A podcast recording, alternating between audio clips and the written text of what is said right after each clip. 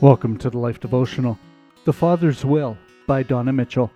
But seek first his kingdom and his righteousness, and all these things will be given to you as well. Matthew 6:33. A friend recently visited with a group of devout Jesus followers in India.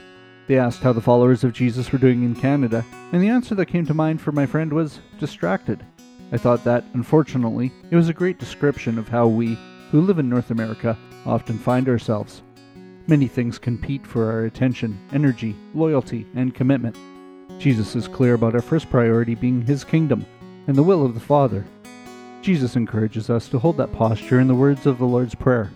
He calls us to pray to our Father, May your kingdom come and your will be done.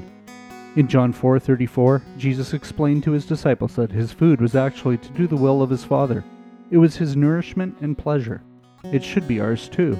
When we take the posture of a daughter or son who is eager for the Father to lead us and accomplish His will through us, the Lord aligns us to His will.